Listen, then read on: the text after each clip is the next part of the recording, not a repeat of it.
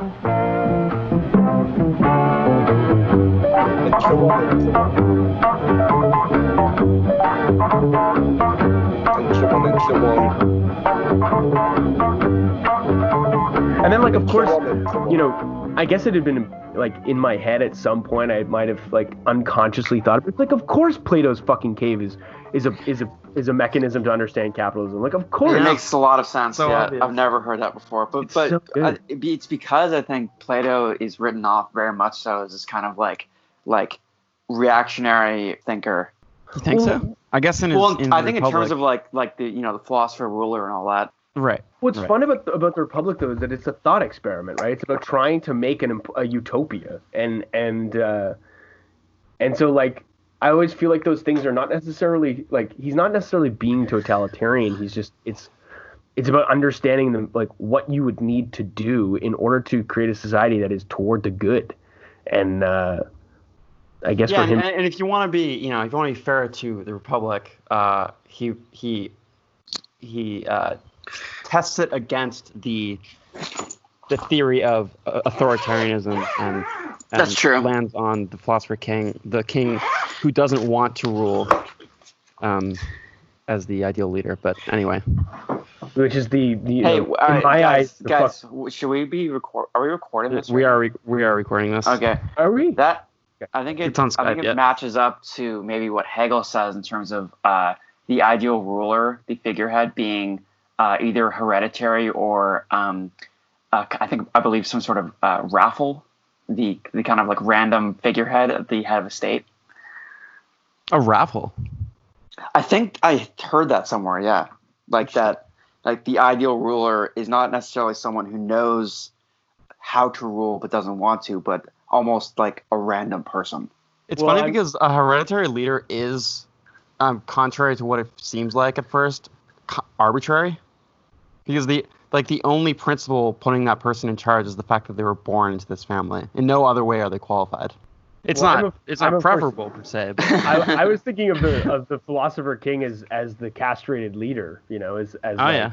the the you know the the one who, but who it, is it? I can't not. This is the problem of the dynamic. I'm like, is it the leader who who knows that he is castrated, so he doesn't want to lead, or or is it that he does not know? Uh, fuck, it's I think- but hard. I I'm, I'm just yeah, not actually sure ha- how clear the line is between like Plato in general and Marx, but rather more specifically the cave and Marx. You know what I mean? yeah, because I mean we didn't even talk about this, but there I feel like it's a very, oh, I feel like it's a very uh, uh, fertile territory for for theorizing uh, Zizek's uh, ideology, theory of ideology. well, I mean, because- it's almost implicit, right? Like, Yeah, I think but, that- and it's one of those things like how can I mean I haven't really heard Zizek talk about the cave, but it seems on uh, at the same time so so implicit in what he's talking about. right. Like, I do mean- know that he prefers Plato over Aristotle. That's what I do know. Can confirm that. Well, it's it's it, the, the critique of ideology is is about like this process of at least the traditional critique of ideology is the process of like coming to know that what you are seeing is shadows, but Mhm. through Marx's critique and through this short circuit reading of Frank Ruda, where, where it's like it's beyond that, and I think that's also where like you know sub, sublime of ideology, Zizek's saying it's like you know the critique of ideology.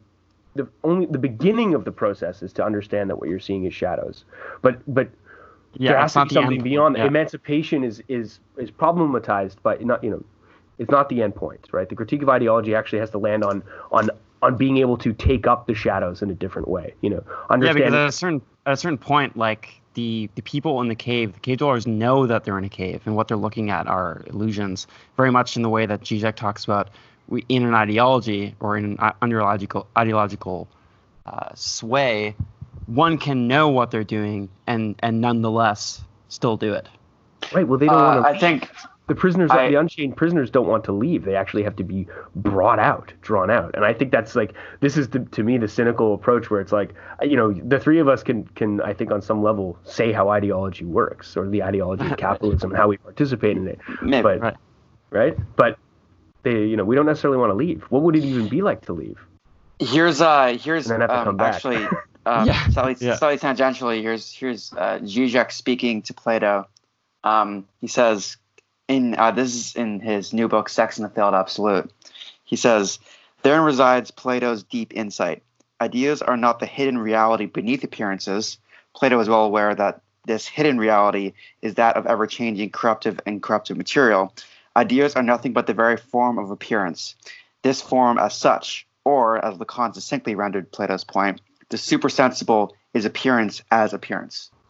And then in the context of Marx's analysis of capital, like the the experience of the of the commodity world, the world produced by capital, also creates the very perception of that world. Exactly. This is the logic of appearance. Yeah. Yeah, it's, Yeah. it's a second order of appearance. It's not merely the appearance of things, but but the mystification of that very appearance through commodity fetishism and the ideol- ideology of capitalism. And this is always the thing that's looming for me when, when a very self-assured uh, internet Marxist talks about like you know material conditions and material analysis, and it's like, okay, what you know, aren't there aren't there other aspects to this organization of, of people and, and of the social and political economy? Like it's not simply that things are sort of mutely existing to be taken advantage of or to be oppressed by our, our corporate overlords. There's there's a whole system yeah. of, of appearing and of and of ideology and of over yeah this whole and it's its own yeah it's his own undermining uh, uh, viewpoint in regards to the to the worker for example. I think this is what we were talking about in the in the interview to uh, like a, a great extent where like the problem of the revolutionary subject is so crucial because it's not it's it involves like itself kind of an like a, a mystification because this, the and this is even what Marx says like the, like they know they know not what they do. That's Marx's formulation of ideology. And Right. like the worker is supposed to be this revolutionary subject and and like you say many internet marxists are totally assured of it. But where where is this subject right? Like this is the, the crucial problem and i think the crucial kind of crux of so much of the ridiculous online debate about like who you know the kind of fetishistic view of like the worker as this kind of like moral subject that automatically will will you know install the revolution Right. Well, there's class consciousness and all that, but uh, Yeah. I, my own experience of, of working is is not is not that I'm coming to realize i I hate work. some higher higher status or being of my. I mean, I know that's not really the point, but nonetheless. they're Not just not saying anything. He left them speechless. Yeah. well, I was thinking about I was thinking about how that at least with this with this reading that Frank has provided us is that it's is that the worker is is constituted, you know, even his experience of freedom, which I guess in this in this case, yeah, excuse me, their experience of freedom is or his. Yeah whatever you want to say. The the idea is that that freedom and unfreedom become kind of exchangeable right? Is that the the the experience of emancipation is still within the coordinates of their sort of constituent of unfreedom that is produced by the worker and by the system right there's this like negative feedback the feedback loop as it were Exactly. um, Mhm. and so and so I mean I think it's like the the problem with a, a sort of a historicist reading of Marx versus what they're doing now by reactualizing him in the present is like well what if we move the site of emancipation from the worker or on the other hand what if we see that the site is still in the worker but in the worker's very negativity or the inability of the to come to know their own freedom sort of authentically in that position? Right Like, not that- not that's from like the not from the knowing worker but the worker the worker who's not supposed to know the worker who kind of like uh, and this is just true of subjectivity like as such like we we're not we and this is the great lesson of of psychoanalysis that we're not we're not totally knowing subjects. There's this fundamental like spectral and uh, un, unassured quality of our very experience of the world. And of course that is mediated given the material and ideological circumstances. But like nonetheless the subjects exist and um, given that kind of impossibility of, of fully knowing oneself starting from that point you move on to try and conceive of how that works kind of structurally right right Yeah. that's a good point I guess we call it the fetish of the worker, and it's it's not as if I've or we have anything against working, you know, the worker or the or the oppressed worker, whatever position they find themselves in, but but really just sort of I mean, even even by by way of saying that you know the worker or the proletariat gains class consciousness and then overthrows you know throws off their chains or whatever. Like in in what Frank is saying in the essay, uh, and what Plato says in the cave allegory, there's there's a moment at which the person who's taking out doesn't want to be taken out, and then there's there's a, this strange kind of return. What would you guys Mhm. What would you guys say about that? I mean, like we're we're dealing with this kind of funny uh, orchestration or, or example of that in, with the whole COVID thing. Like we've all been on lockdown for months, um, and and now we're kind of Jake, as you were saying in the interview, sort of faced with the prospect of returning to work. And I thought that was a really great, really great way of uh, uh, kind of literalizing it for you Mhm. know for at least my own experience. Like that, that's very much that return that. How do you formulate the return? Yeah. Yeah. Well, and and I, I think because we've also, been kind of sorry. Go ahead. No, uh, just to tie on to that, Will, is is that it's interesting that, that we hoist the responsibility of emancipation and, and essentially like what social social political and economic revolution onto onto the worker. Like it's Well, not it's about It's a- funny because it's like an it's an impossibility, right? Like it kind of has to be, but it also like there's there's these barriers. Uh, and I think, but that that's the the kind of constant refrain of Zizek and, and of this kind of crew is like the courage of hopelessness, for example, or like the the tarrying with a negative. Uh, all these sorts of things involve going through that that that negative category. Um, but I sorry, I cut you off, Jake. I think I think you were going to no, no, that, no, no. That was I, I finished there. Will, did you have something you wanted to add there? Um, I don't remember what it was, but it just brought to mind the phrase. Is it Jake? Is it uh, is it Holderlin? That where the danger lies. So so there lies the saving power. I think you could invert that. Where the saving power lies is the danger. Well, like this is, I think this this brings us back to what you said, uh, William, um, concerning the, the kind of category of the worker and the fetishistic notion of it. In that, especially now, and this is something that Zizek talks a lot about, uh, about like the people, right? Like this can kind of be in some way a euphemism for the worker, the kind of good, average people out there who know what they want and, um, if only inspired, uh, can be um, riled to create political change. The problem is that when Zizek expands the notion of um, the opium of the people, uh, uh, Marx's notion of religion, to um, uh, both opium and the people, and that Yeah. like the, the very notion of the people is itself a op- a opiate, a uh, a complication, a um, fetish, and like, yeah, and it, like, it it definitely it definitely is uh, uh like it's important to remember that th- that ideal of people recognizing themselves is also the fetish of the general political landscape, no matter what the political shade is. Definitely, yeah. So like the like with populism, right and left, the kind of the error I think in in the kind of the notion of populism as being a kind of authentic political expression is that it's supposed to have um, its basis in the true beliefs and true constituted like desires of the people. That is the knowing subject. Yeah, Right. but what Frank is saying, you know, he's talking about not only are they looking at shadows, but but I guess sort of we ourselves as cave dwellers are shadows. Mm-hmm. exactly. And uh, it, it's funny to kind of tie this into like actual a an actual political stance because I'm not quite sure what we're saying on that front.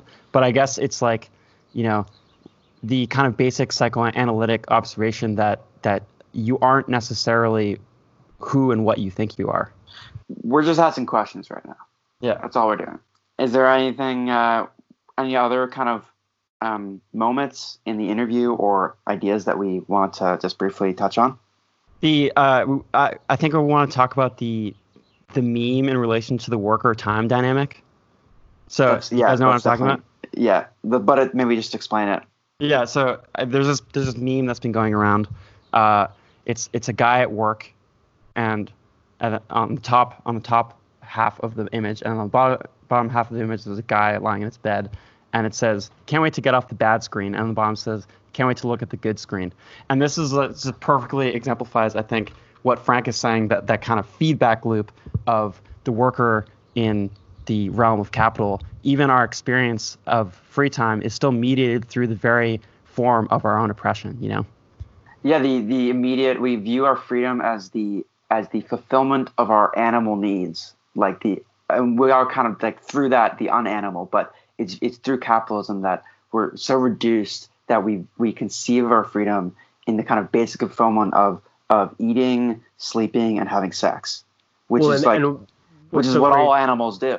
what's so great about the meme is that is that by by using the screen as as the mechanism of comparison, it's like Yeah. the, the the person on the second on the bottom half of the meme is experiencing you know leisure time is relaxing mm-hmm. from labor in the in the very same way that he labors and and like Exactly. so the Totally, important yeah. comparison here is that it's like it's not just about a about like eschewing the formal dichotomy. It's actually about keeping the dichotomy, but understanding that what's what, what now happens is that the free time and labor are experienced in the same ways. So you have mm-hmm. it's not just about melting leisure, you know, away from the equation. It's about keeping the equation and understanding that leisure and labor are, you know, essentially They're continuous, yeah. Yeah, like like free time is the is the the label that capitalism affixes to our you know otherwise Time when we're or not to our life. you know, like Yeah. And then and then we we are compelled to be productive in our free time.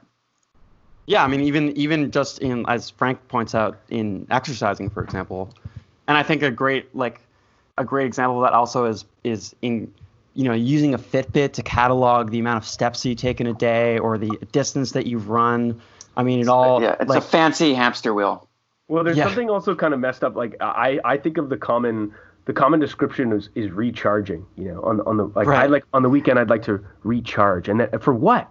Only to Yeah. you know, it's like you know, it's important for me to relax and recharge so as to what continue, le- you know, relaxing. No, I mean the idea is Yeah. that your your break is a reach. I just feel like it's like your iPhone or whatever when it's close to the end. It's like I'm just recharging you so that I can use you again. You know, Yeah, exactly. you know, We're, we're nobody- charging both you and the phone at the same time. which which then throws you know obviously problematizes whatever you do on the weekend be it you know the sort of archetypical like spiritualized you know i'm going to do nothing but meditate and work out and feel good and eat good this weekend so as to work better work and more then that, yeah, it's that- like it's like yeah, taking deliver- it's like micro dosing psychedelics when you're working at a fucking startup or something. microdosing free time in order to, that yeah, Yeah, well, exactly. like the continual vanishing the continual vanishing of the now because it's it's either like your your freedom and the, like I think the way he wrote it in the book was also kind of shattering in a moment where you always imagine your previous self. You know, you think back in the years, you, you, different times, different eras of your life, and you're not like, oh, it was simple back then. It was free. But the freedom is only in your viewing that time as free. It was never felt as such in that time. Right.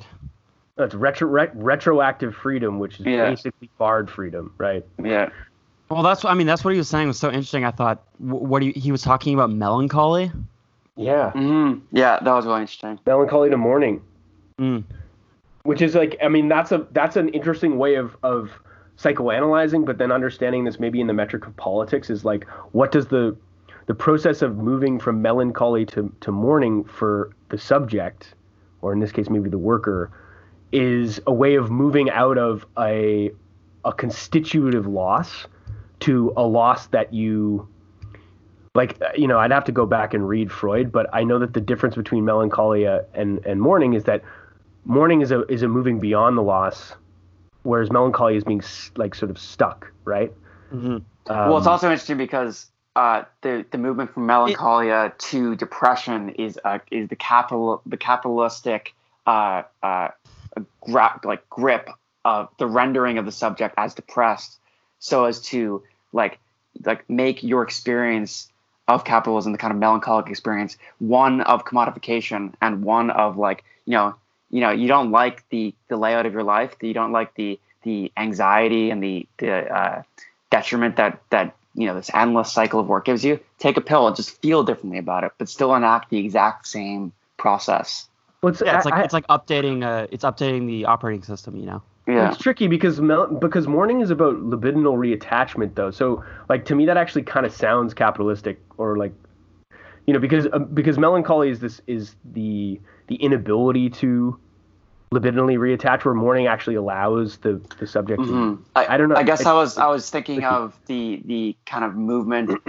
uh, like the difference in description of that experience of melancholy in Freud's time to the way it appears as a description in the the catalog of psychology now, like the kind of technical scientific speak of depression as it's called now, and Right. the difference in engagement with that um, is very much a difference in the way that we uh, engage with work and our own uh, relationship to our emotions under capitalism. Well, sure. D- is just understood as a natural by- byproduct of this of this cyclical fucking moving from free time to back to work. It's like depression is now something that, like, remember, like depression used to be taboo. Now it's like if you don't Mhm. have it, you know, you're, you're, Yeah, it's like a kind you're of- not yeah. depressed, then you're then you're somehow like exceptional.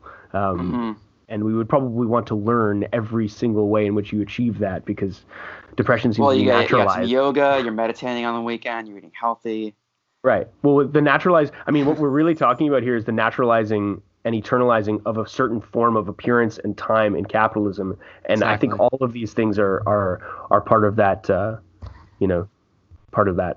and allude to Yeah, the and fact you- that our very our subjectivity is, is like already you know like always already like Determined. complicated by all these things so the like the, and to tie back again the the su- suggestion the populist suggestion of of like that subject is a knowing subject is is to be complicated hmm And I'm just thinking about melancholy. I mean, how does melancholy as an experience uh, arise at this particular moment? I think that just thinking in times that I've, you know, in my wolf, you know, felt felt the the, the sweet br- blush of melancholy. ennui Ennui, yeah, Weltschmerz. Um, the, it it it generally just thinking about it in passing generally kind of um, attains to uh, a melancholy of or about things. And also jake what you were saying about a certain relation of of experience or we could say uh, labor to time.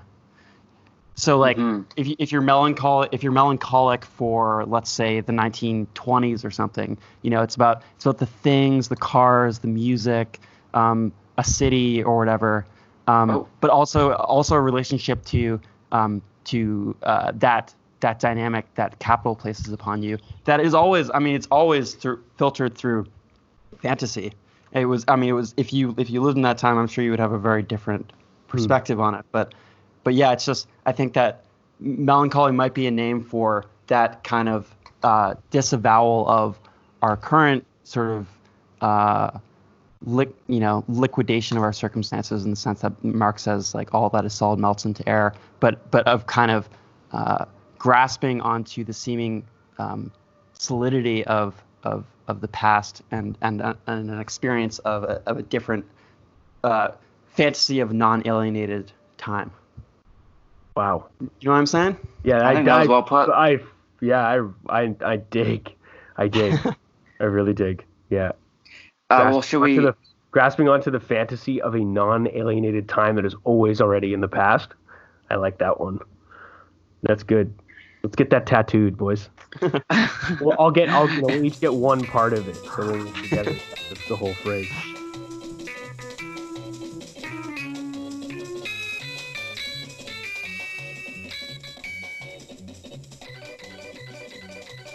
I, I tried to take a stab personally at, at Hegel's Rabble. Um, my God, that was a difficult book. Oh, sorry. I, I'm so I, sorry was. I know I was like gearing up. That was going to be the episode's focus, and I and and about halfway through, I thought, oh God, I think this is almost too much to. Uh, Oh, shit, I'm no no no just over our heads really No, I mean, it- I mean, also, I don't know. Um, um, it was a quite quite some time ago, and um, I mean, and it was a PhD, so one is trying to find one's own way of articulating oneself and self-expressing oneself and so forth. And I think it's yeah, I, I understand that sentiment or that. but it would have played. I mean, like having read um, about 120 pages of it, it, it does play into your essay in, in reading Marx. Actually, I, I do think that there's a, a connection between what you flesh out in, in Hegel's Rabble as this kind of non-existent remainder and the and the position of, of the worker in uh, in the sort of Platonic cave um, allegory. I, I I I just didn't think we could, we we would have the time to even to bring it up. But We also tried uh, um, learning uh, the entire catalog of dialectical materialism in periods of four days and Yeah, realized that the pu- that's that it was back, yeah. a pretty slippery term uh, not to be trifled with. we remained over our heads.